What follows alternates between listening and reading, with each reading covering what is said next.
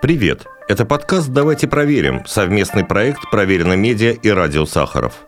Здесь мы разоблачаем недостоверную информацию, рассказываем о том, как возникают фейки и объясняем, каким образом можно самостоятельно проверить правдивость многих историй.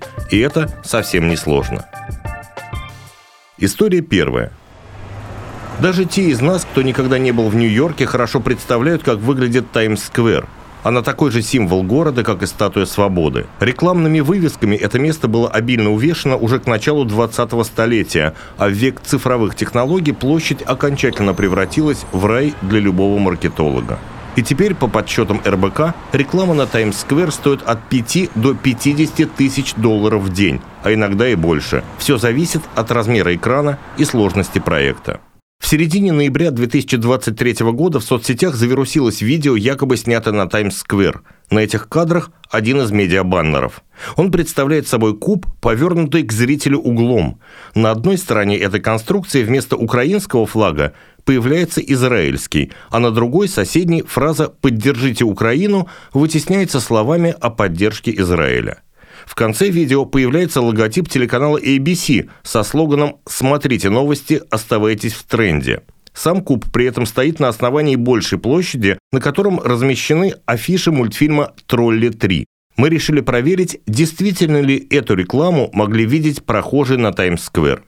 В интернете есть два варианта этого видео. Один длится 14 секунд, а второй представляет собой трехсекундный фрагмент. Одна из наиболее популярных подписей к ролику выглядит так – «Украина, подвинься!» В Нью-Йорке появилась реклама о помощи Израилю. На огромных баннерах транслируется ролик, в котором надпись «Поддержите Израиль» вытесняет, видимо, уже всем надоевшую «Поддержите Украину». В сопровождении к тексту синий-желтый флаг, который сменяется полотнищем со звездой Давида.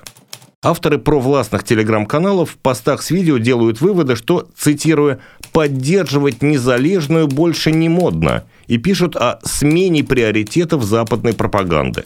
С такими комментариями, в частности, ролик вышел у телеведущего Руслана Асташко. Помимо него в распространении кадров поучаствовали телеграм-каналы радиоведущего Армена Гаспаряна, телеканалы ТВ-центр, издание «Украина.ру» и многие другие. Публикации ролика можно найти и в Дзене, соцсети X, бывший Твиттер, во Вконтакте и на новостных сайтах. Место, откуда велась съемка, четко определяется по деталям зданий на заднем плане. Оно действительно находится в самом центре Нью-Йорка, недалеко от Бродвея и Таймс-сквер. Об этом пишет, в частности, немецкий фактчекерский проект «Корректив», который также занимался разбором нашумевшего ролика. Первое, что настораживает – исключительность этих кадров. То есть в одном из самых людных мест США на большом экране показывают потенциально скандальную рекламу, но в сеть попадает лишь одна единственная запись. Настораживает не зря. Оператор показанного в ролике медиа-билборда – компания Clear Channel Outdoor, чей логотип виден у экрана. Она назвала ролик подделкой. Ее старший вице-президент Джейсон Кинг сообщил изданию Lead Stories, цитируя, «Реклама, на которую вы ссылаетесь, фейк. Она не демонстрировалась ни на этом,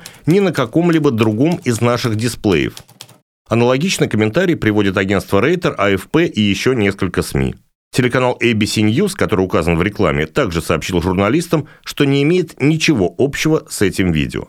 Но откуда же тогда взялась эта запись? Ведь сделана она явно в реальных декорациях. Как мы упоминали выше, под политической рекламой на нижней части конструкции виден баннер мультфильма «Тролли 3» от студии DreamWorks. Журналист Джек Вернер и BBC нашли видео с тем же экраном, и согласно этим записям, на самом деле на верхней цифровой части баннера демонстрировался короткий трейлер мультика. Именно такую картину застал и корреспондент АФП, приехавший на место. Более того, на панорамных снимках улицы, сделанных в том же месте в последние годы, видно, что на верхней и нижней частях того медиабилборда рекламируется один и тот же проект. В конце фальшивой рекламы даже на мгновение появляется концовка трейлера «Троллей 3», это происходит сразу после логотипа ABC News. Похоже, что авторы фейка каким-то образом забыли отрезать лишние кадры. Интересно, что массовое распространение псевдорекламы началось 13 ноября. На самом деле видео появилось раньше, как минимум на 4 дня. Наиболее ранний пост мы обнаружили в телеграм-канале «Оптимистка в штатском». Хорошо знакомым нам по другим разборам фейков. Он принадлежит Полине Реутовой,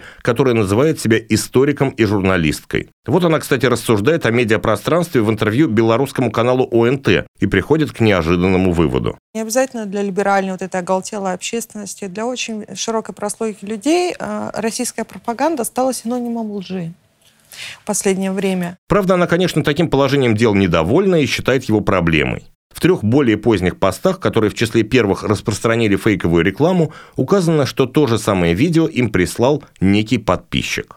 Итак, мы выяснили, что никакой рекламы, призывающей поддерживать Израиль вместо Украины, на Таймс-сквер не показывали. В основе ролика лежат кадры, действительно снятые неподалеку от этой площади. Авторы подделки изменили видеоряд, наложив на трейлер мультфильма новые изображения. Интересно, что фейки из Нью-Йорка, якобы демонстрирующие отношение американцев к войне в Украине, стали популярным методом пропаганды. Ранее проверено, уже разбирало такого рода ложные сообщения о том, как Зеленского будто бы сравнили с черной дырой и назвали «пис дюком». История вторая. Существует расхожее мнение, что изобретением граненого стакана, хорошо знакомого каждому выходцу из Советского Союза, мы обязаны Вере Мухиной. Причем, по некоторым версиям, создательница монумента «Рабочий и колхозница» и в посуду вложила идеологический смысл. Грани стакана якобы должны были олицетворять союзные республики, а ободок – объединяющую их Россию. Этот сюжет встречается не только в соцсетях, но и в литературе. В книге «100 знаменитых символов советской эпохи» утверждается даже, что граненый стакан Мухина придумала вместе с Казимиром Малевичем в 1943 году в Свердловске. Давайте с этим сразу разберемся. Малевич умер в 1935 и участие в работе над стаканом в 40-е годы принимать никак не мог. Но что же с остальными версиями? Прежде всего, Граненый стакан точно существовал задолго до того, как за его дизайн якобы взялась Вера Мухина. Например, мы можем увидеть его на нескольких натюрмортах Кузьмы Петрова-Водкина, которые были написаны в промежутке между 1918 и 24 годами. Правда, на этих картинах изображен стакан более строгой цилиндрической формы, чем изделия советского времени.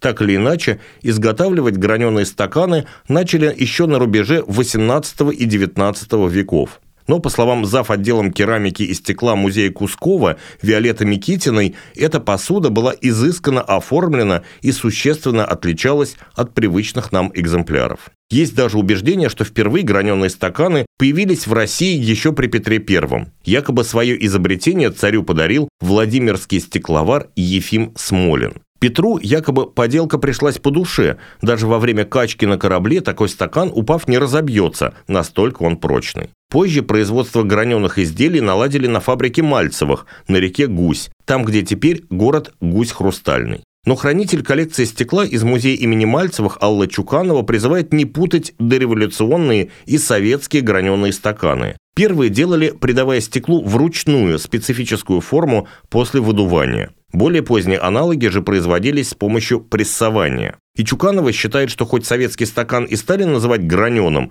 но технически это не совсем правильно. По словам хранителя музея, в «Гусь Хрустальном» долгое время не было известно документальных подтверждений, что к созданию знаменитого советского граненого стакана имела отношение Вера Мухина. Несколько лет назад Чуканова обратилась в мемориальный музей Мухиной в Феодосии. Его директор, в свою очередь, сообщил о воспоминаниях одного из художников, входивших в рабочую группу под руководством знаменитого скульптора. На рубеже 1930-х и 40-х годов эта группа разрабатывала новый дизайн посуды на Ленинградском заводе художественного стекла. Согласно этому рассказу, Мухиной и ее коллегам нужно было решить вполне прагматичную задачу – придумать для заведения общепита прочный, легко моющийся и удобный в эксплуатации стакан, который бы не бился посудомоечных машинах. При этом завод в Ленинграде, на базе которого работали художники, в то время представлял собой небольшой цех и специализировался на производстве эксклюзивных вещей. Так что новые граненые стаканы решили изготавливать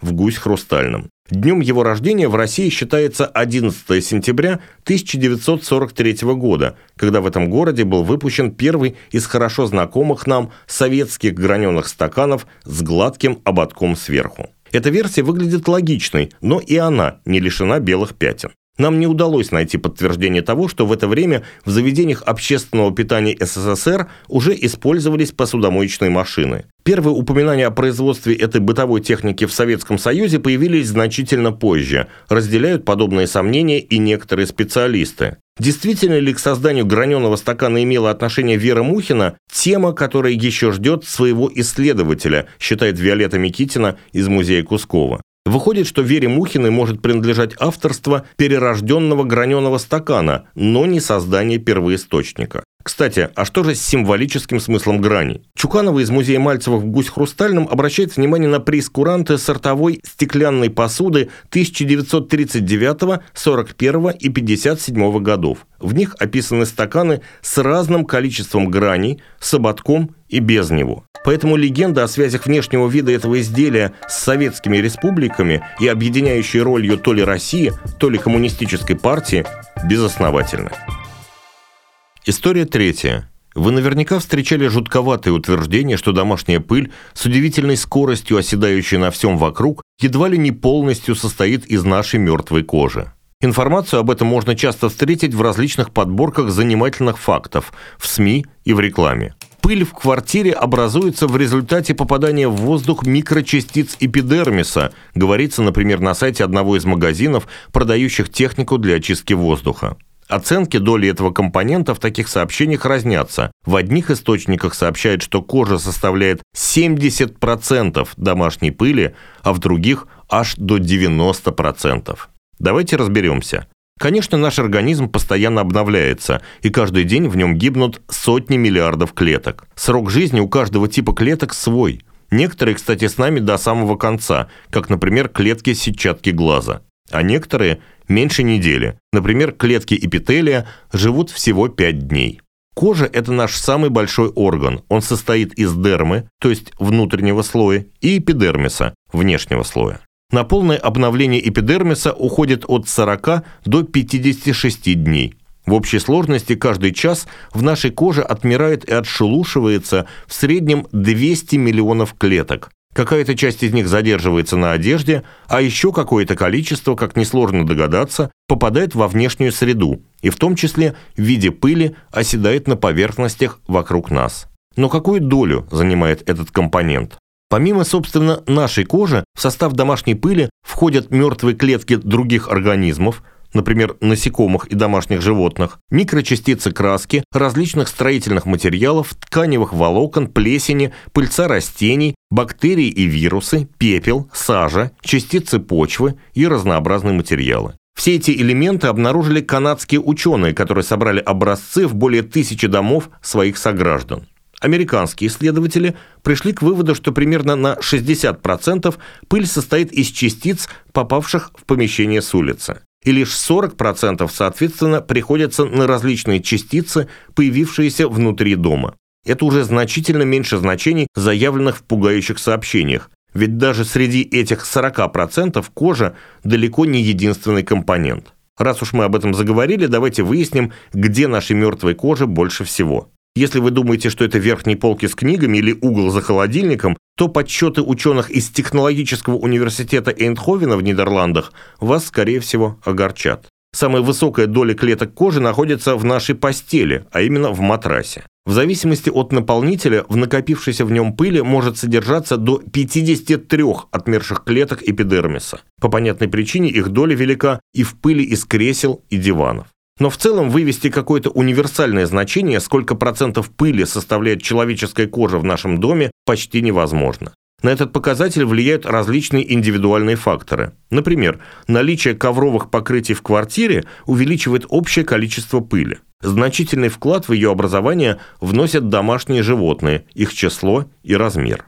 Кроме того, ситуация будет меняться в зависимости от климатической зоны, времени года, погоды за окном и образа жизни обитателей дома, то есть от того, как часто они выходят на улицу и как много времени проводят за пределами помещения.